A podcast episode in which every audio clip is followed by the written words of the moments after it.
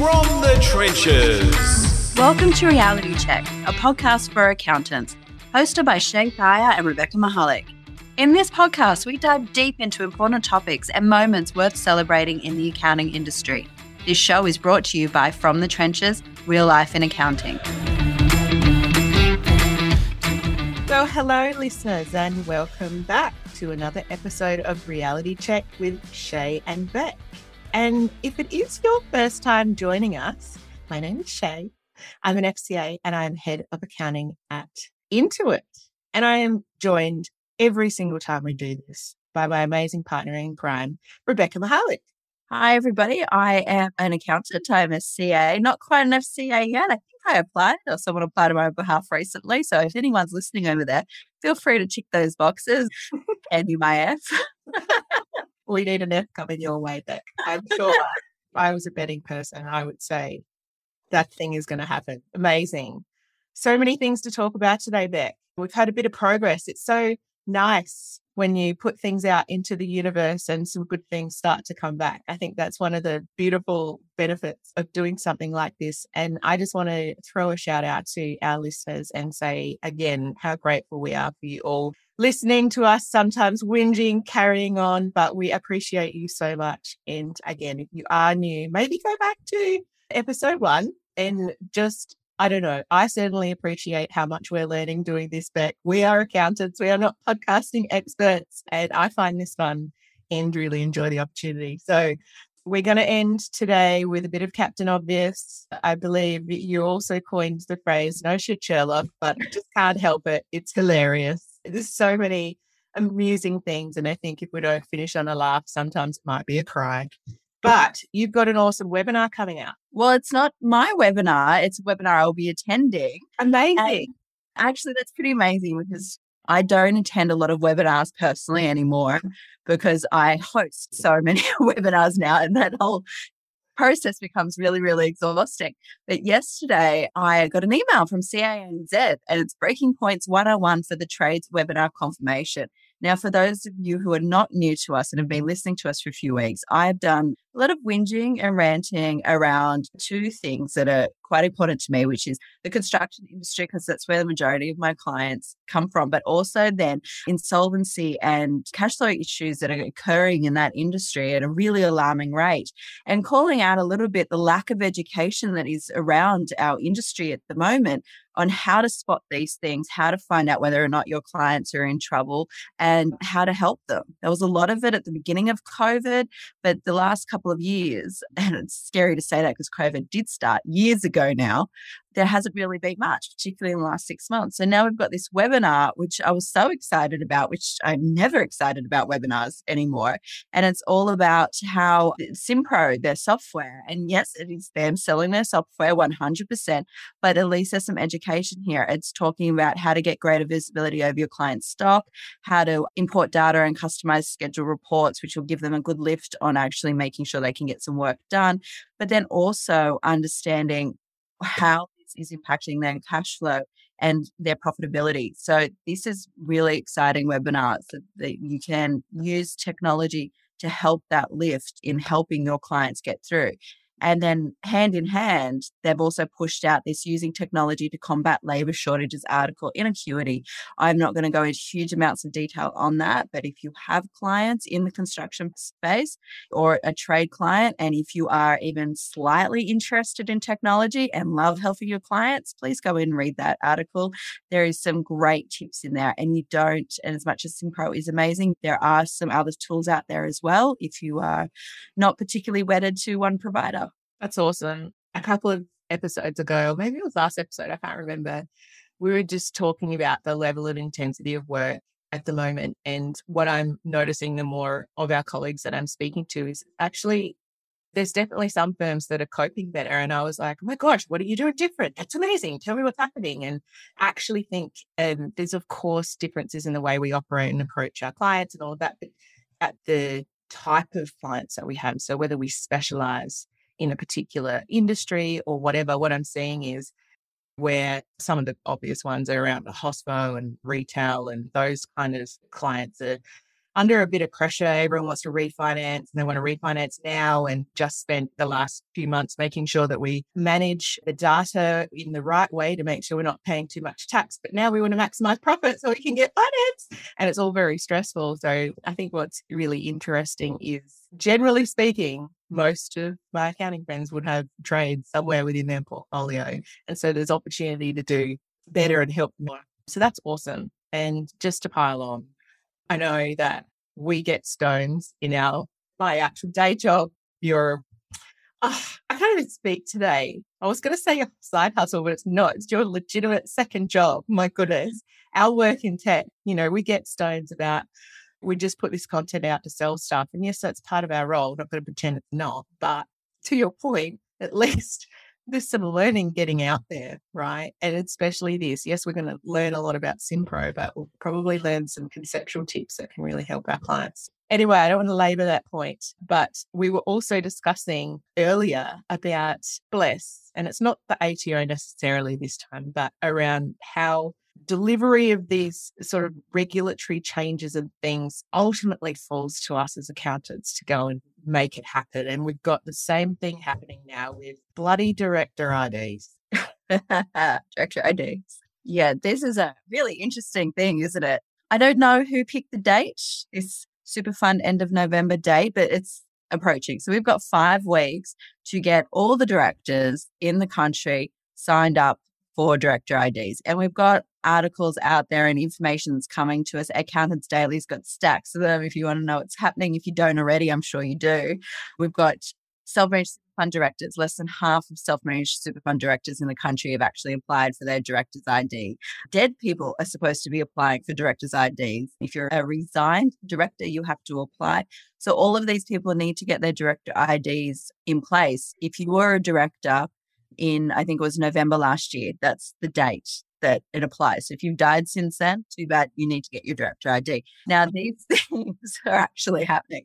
I know it sounds completely ridiculous, but then on the flip side of this, it's like, just do it already. I did it. Yes, it's a pain, but you go on there, you put in your details, you hook it up to your MyGov account, you get your director ID. It's not like that difficult to any other directors out there just deciding not to do it. But the difficult part then again falls to the accountants because ASIC has not got really any direct communication with people. We are the people who are the safeguards of that information. We manage corporate registers, we manage their annual like, company statements and getting that information out to them. We make sure they pay their ASIC bills on time. So now we have to make sure they get their director IDs which has been a really interesting process, at least in our office at Business Depot Sydney, and I feel so much for our administrator who's having to go through this. Some people are really lovely and they just sorted it out. But at the five week deadline, we're left with the crazies who haven't done it yet, or the people who just couldn't be bothered. And we've got that. And I've seen it in social media as well, where we've got accountants who are disengaging clients because their conspiracy theory side won't let them sign up for a director ID because they think the government's going to track them. Like, well, yeah, of course they are. That's why they're doing this.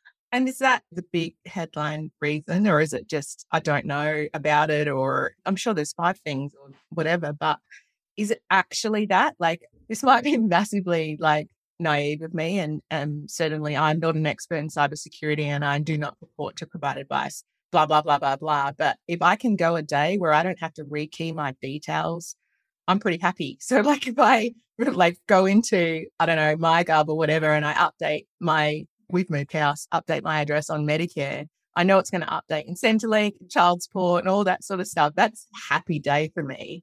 Is it literally just, it can't possibly just be that, oh, I don't want to get busted doing something bad. I don't believe that there's that many bad actors.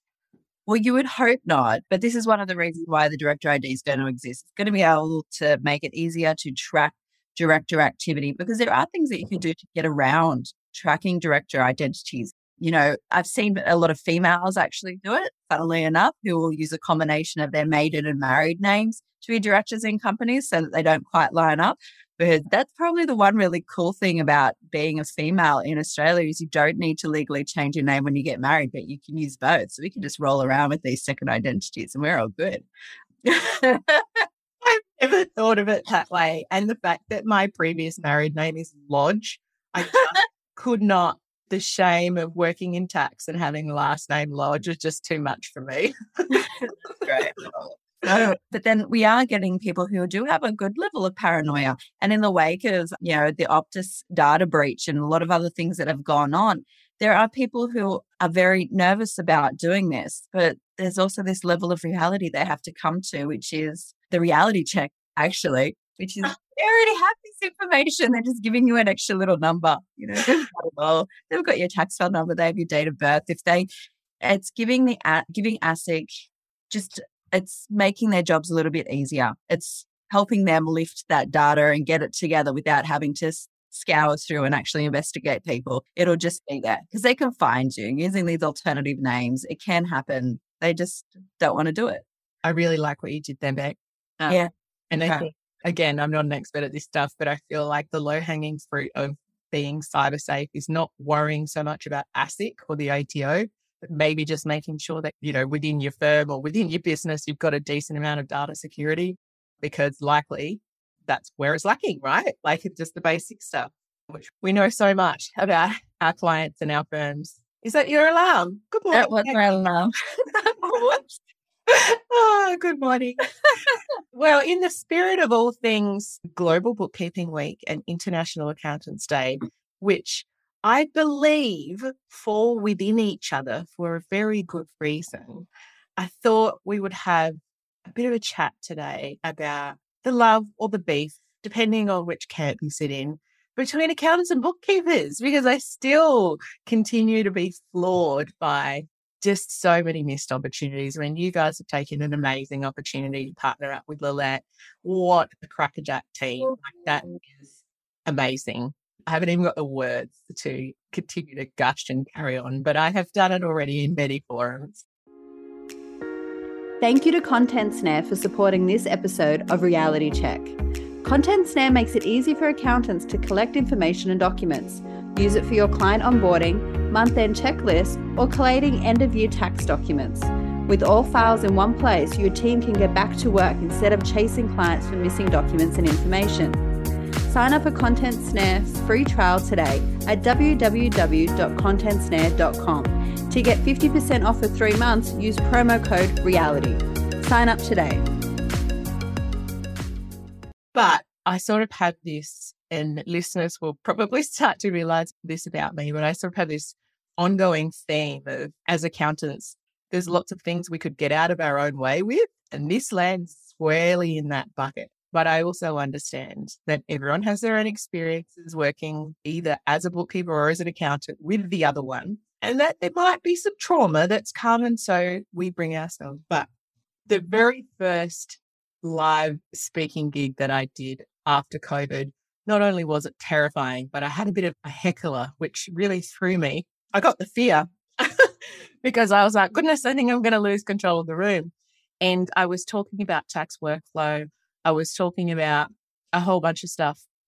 And a gentleman in the audience reached, just basically shouted out, it was a small group, thank goodness, and said, Yeah, but bookkeepers do horrible work and or something to that effect and just basically slammed and slammed bookkeepers as a general you know very as a generalization and i was very conscious that we had many amazing bookies in the room and i thought oh gosh there's going to be a punch on here so i tried to defuse that but I was just trying to unpack what is standing in the way of us doing better. And I know, you know, my friend Amanda from ICB is going to be saying so many things, Shay, but I don't think it has to be that hard. Clearly, you guys have worked past it.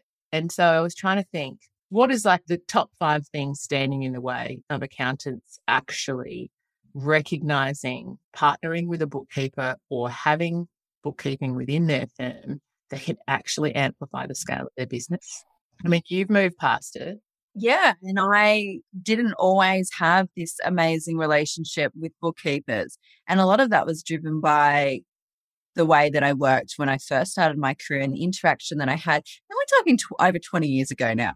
So some of those earlier day interactions with bookkeepers and remembering this is probably during a time where there were a lot more unskilled bookkeepers. So this is before you needed to get your Cert IV in bookkeeping and that qualification had this whole component to help them become BAS agents, which has been a brilliant change in that industry and why we've been able to see this emergence over the last more than decade of really great bookkeepers out there and bookkeeping businesses and it's become something more serious than just a spouse knocking up some cash coding in MYOB. Well, I don't even think you do cash coding in MYOB. Was it spend money, receive money all the way back then? trying to remember what MYOB version 3.1 or whatever it was I used back in the day. Yeah, well, um, like bank reconciliation. Yeah. Yeah, you know, and we would do a bank reconciliation that would involve the bank account being out of balance by, you know, $1.4 million, even though you don't even have that much money in the first place. but it would occur. And so if you think back then as well, as an accountant and junior accountant, I was probably, you know, at the fourth, at the cold face of that. And the work would come in and it would be a disaster. And that would be the only interaction that I would have with bookkeepers. And then if I had to actually speak to them, I still remember the first conversation I ever had with a bookkeeper all the way back then. We'd noted some problems with BAS's Lodge during the year when we we're doing the annual accounts. We told them we wanted to revise the June BAS. This had happened a couple of times in a row. And I said, maybe it's just better that we do the June BASes every year. And she completely cracked it at me. And I was a kid back then and said that I was trying to steal her job. On, oh, we don't want to do the BASes. So this put a bit of a bad taste in my mouth. And it took until I'd really started my own business and started form relationships with great bookkeepers out there. Lillette Collegia's number one on that list. But there's lots of other people out there in the industry and started to work with people who really knew what they were doing that I appreciated the value. And when you've got a great bookkeeper, the work that they do for their clients is so much better than what an accountant can do in so many ways. You know, they don't cash code, and we shouldn't be cash coding if you think about substantiation rules.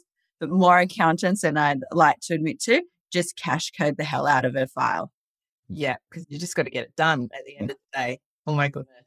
So, what does like this is not intended to be a pump up Lillette's tires but you know, we love her, so that's also okay. What does someone like Lillette do fundamentally different that allows good partnering with the accounting team? And I say that deliberately because I see them as two functions of a firm that work together for the same mission, which is the client, right? Yeah. So we work with Lillette and we work with other bookkeepers as well, even pre this merge. So specifically just talking about the all accounts portion though, it's around, it's like anything. So it's acknowledging the value that somebody brings to a relationship. So when we worked on same uh, similar clients and she had referred some clients to us for tax and accounting work, the work, the level of work and the standard of the information we would get from her and her team so that we could prepare accounts or do any other reporting is such an amazing, great high quality. It comes with the work paper pack wrapped around it. Like it's really great. And it means that we can actually pump out very quickly really good reports. And it also means that we can have conversations with somebody, so Lillette and her team, around what's going on in that client and with that business. And they know the client intimately.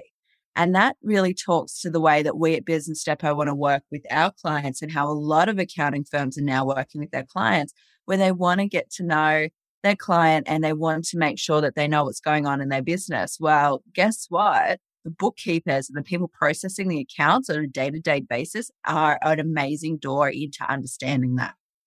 Yeah, absolutely. And I was trying to think about like I had my own experience also. And like many accountants, I've worked with amazing bookies. I've worked with client information that has been handled by either someone that is you shouldn't be doing it in the first place. So to your point, might just be either the client themselves, oh my goodness, or uh, you know, someone within the business that's just picked that up as part of their admin job. Not really admin, it's definitely finance. And I was always thinking about like how how can we structure this better? Even if you're not going to, if you don't want to have the function in your firm, how do you make it better? And I watched many, many, many, many, many partners in firms that I've worked in have a complete inability to have a grown up conversation with another professional about scope and about, to your point, acknowledging the value that each function brings.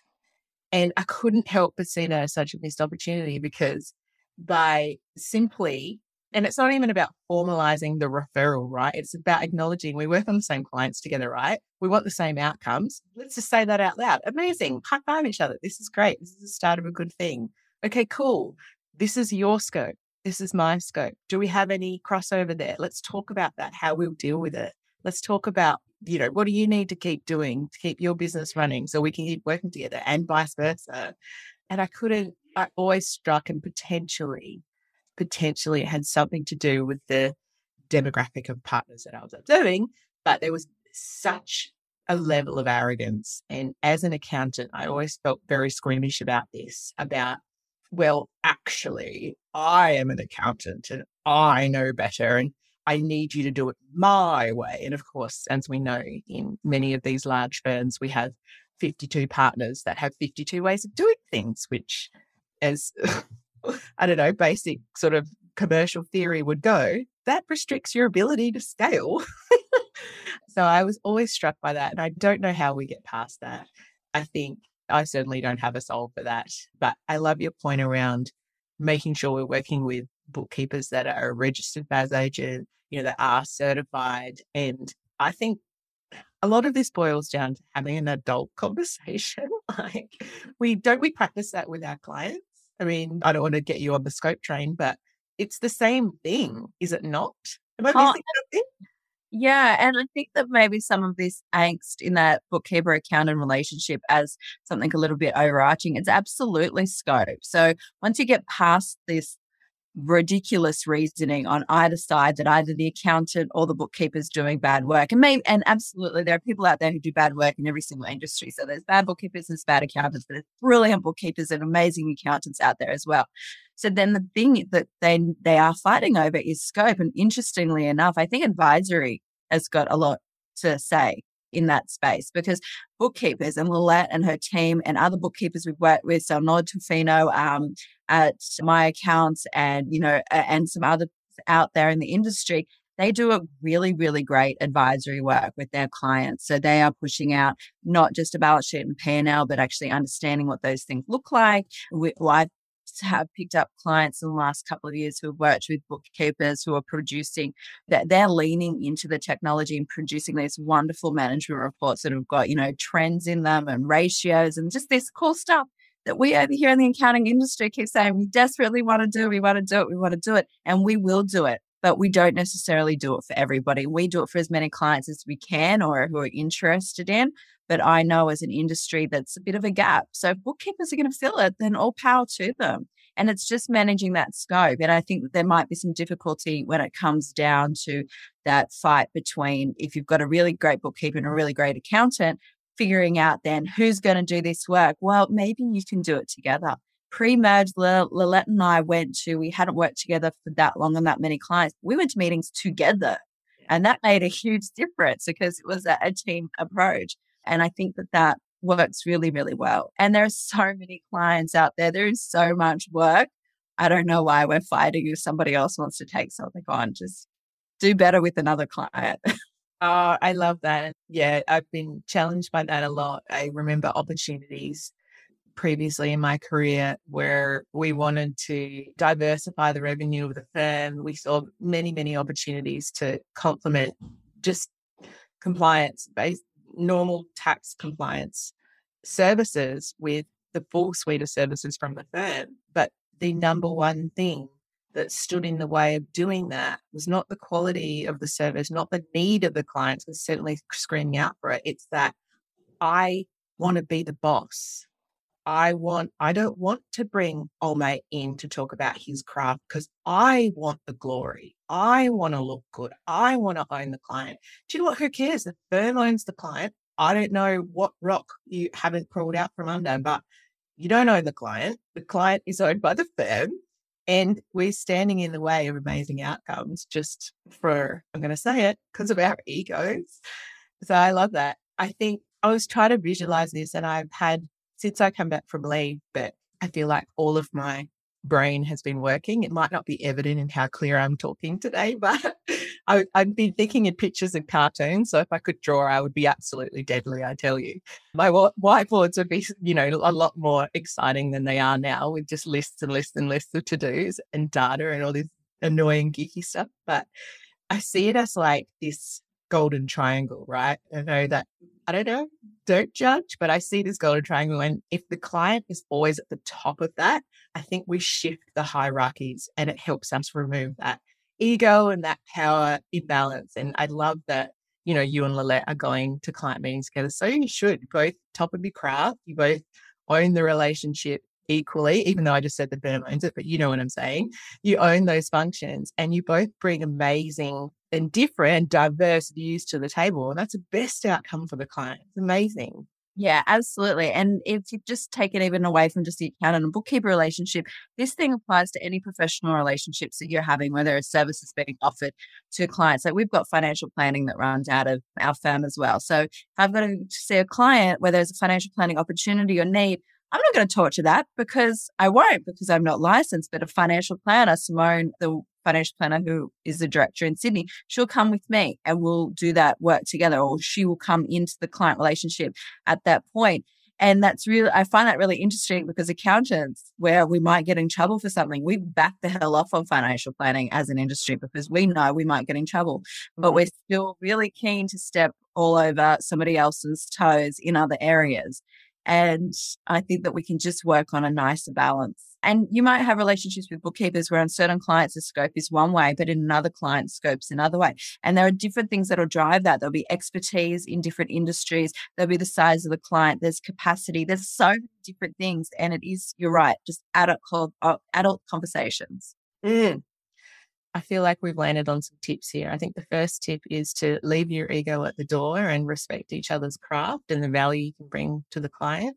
Put the client first. Even if we, I think we all say that we do that, but do we really put the client before our ego and our need to be the superstar? I'm not convinced. I think there's an opportunity to do that better. Clear boundaries of scope. And I feel like this is the one that's always the biggest challenge. But to your point, if you start with a grown up conversation and you have regular fluid grown up conversations, I feel like that doesn't become as difficult. I feel like we get good at having hard conversations and adult conversations and say, actually, we just need to swivel those boundaries a little bit. We need to just shift them this way a little bit and everything can continue to be amazing and we can all learn some things. What about systems and processes? So I think with the firms that I've worked with where bookkeeping is part of the firm, this is probably one of the most challenging ones. So, from a smaller team perspective, there would absolutely be the inclination to focus on one way of delivering this. And that might mean we just specialize in one piece of tech, for example, or one tech stack, or whatever that looks like, which makes perfect sense to me. You only have to train your team in one tool. It ultimately, if you've got big dreams, could be limiting to your scale, depending on what industries you want to specialize in. But then integrating those systems and processes across the two teams. So, as a bookkeeper, I might want to make sure that this is exactly the way that I want to finish my part of the scope, but the tax team need blah work paper and blah work paper and blah work paper. Is that just about, again, nutting through the golden triangle? How we work and, together for the outcomes. Absolutely. That's it. And different relationships, different clients will mean different conversation and different set of rules. But that's like we're all adults, we're all professionals. Mm-hmm. And let's just have the conversations and pick the right way that we all want to work together. I think it's ludicrous that there's still accounting and bookkeeping beefs out there. Yeah. Yep. And I'm going to continue to sort of have this as a, an agenda from my perspective because, the, again, it's not about it is, it's about missed opportunities. I see amazing opportunities for literally what do we exist for? We exist to help businesses be awesome so that our economy is great and families run better and we can live in a really nice, strong economy in Australia. I kind of butchered my purpose there, but I think that's we don't get out of bed because we like debits and credits or tax or Div 7A or whatever all of those taxi things are. It's about the impact that we can have on our clients' lives. And I think if it just takes parking of ego to amplify that and to lean into that purpose. I think we're all feeling better about what we're doing, right? So that is enough on that. I will get feedback on hammering that point, but it is a big, huge opportunity, in my opinion, and in the spirit of Global Bookkeeping Week and International Accountants Day. I just wanted to throw that one out there. It's time for Captain Obvious, Beck. I love this, man. I love we've added this Captain Obvious because it gives me that opportunity to just bring out my snarky, sarcastic side a little bit more. Wow. Ah. what have you face palmed over this week, Beck? Two articles, but I'm just going to focus on one. They're both on sole traders and the impacts of economic difficulties on sole traders. But the headline of one in particular is Sole Traders Cut Back Super Work Longer Hours. Now, this was yesterday, an article yesterday, Accountants Daily. And it is totally Captain Obvious because, of course, during economic difficulties, sole traders are suffering. Sole traders have suffered terribly in the last couple of years. There were, you know, even grants that they couldn't access at times because of the nature of their business. Sole traders have been this thing that have been attacked repeatedly by government agencies, by everybody. Nobody wants sole traders to exist. Anyone who thinks otherwise has got their head in the sand and it doesn't of course. Like, I don't even need to read most of this article, even though I did, but it's like, of course I did. They're working longer hours because everybody is working longer hours, but these guys need to pay for everything themselves. And so they'll absolutely be killing themselves. And if they need to cut corners, of course they're going to stop paying super because they're the only people who aren't required to pay super. It's why nobody in government, including especially the ATO, like sole traders because there's no requirement for superannuation or workers' comp. So mm. of course they're not paying it. Captain Obvious. I My Captain Obvious this week has come out of the UK. So the story goes that a senior partner, it's always a senior partner in a big firm, a big four firm in the UK, has got in a bit of trouble because he got drunk and he mouthed off. Have you ever heard of that happening, Beck? never. Who gets drunk and mouths off in our industry? Oh my God. So definitely story, not treating partners. especially with no consequences. So the story goes that he was incredibly racist, sexist, all of it. So basically, the most, yeah, all the and disgraceful. Never mind, completely in breach of all of the DNI policies and the way that this particular firm presents in market about being very open and diverse and moving needles around diverse representation in leadership and all that sort of stuff. But just as a human, like really bad values. I'm sorry, that's no good. And so the article goes on to say a bunch of these things. And then it comes out that Mr. Mouthoff has a reputation for having not much of a filter. So it's not the fact that he's got drunk and mouthed off. He's just said stuff in the public sphere that he's said his entire career. So rather than upholding their very strong values that they put into the market and part of their employer brand and all of that sort of stuff. We're just going to accelerate his retirement. We're not going to sack him. So this is Captain Obvious for me because, of course, we prioritize the reputation of a senior white man in accounting over everyone else's feelings, over the right thing to do, over strong values, over equitable everything and not being racist, sexist, and a bully. That's why it's Captain Obvious. You Yep, yep. Because heaven forbid if they actually called out terrible, terrible attitude and behavior for someone who's had a very long standing career and has been an outstanding member of community for so many years and just had one slip up apparently. One, one slip up. But imagine if we did that, things might actually be different. Anyway, leaving that alone. I think we're done, Beck. Yes, we are. Have a wonderful week. You too. And thank you everybody for listening to us once again. We love having you here. Yes, absolutely. And we love your feedback. Please keep it coming. I love your little DMs. They really do warm my heart. Honestly, this is a passion project Beck and I. So those things mean a lot to us. Please look after yourselves. Have a fantastic week, and we will see you next time. Thank you again, listeners. Beck and I would love to hear from you. We'd love your ideas. We'd love your feedback on everything, anything. We love all of it. I can be reached on Twitter, Shaye underscore Thyer. So that's S H A Y E underscore Thyer, T H Y E R. And on LinkedIn, Shaye Thyer. And I can be reached on Twitter and LinkedIn, both at Rebecca Mihalic, R E B E C C A M I H A L I C. From the trenches.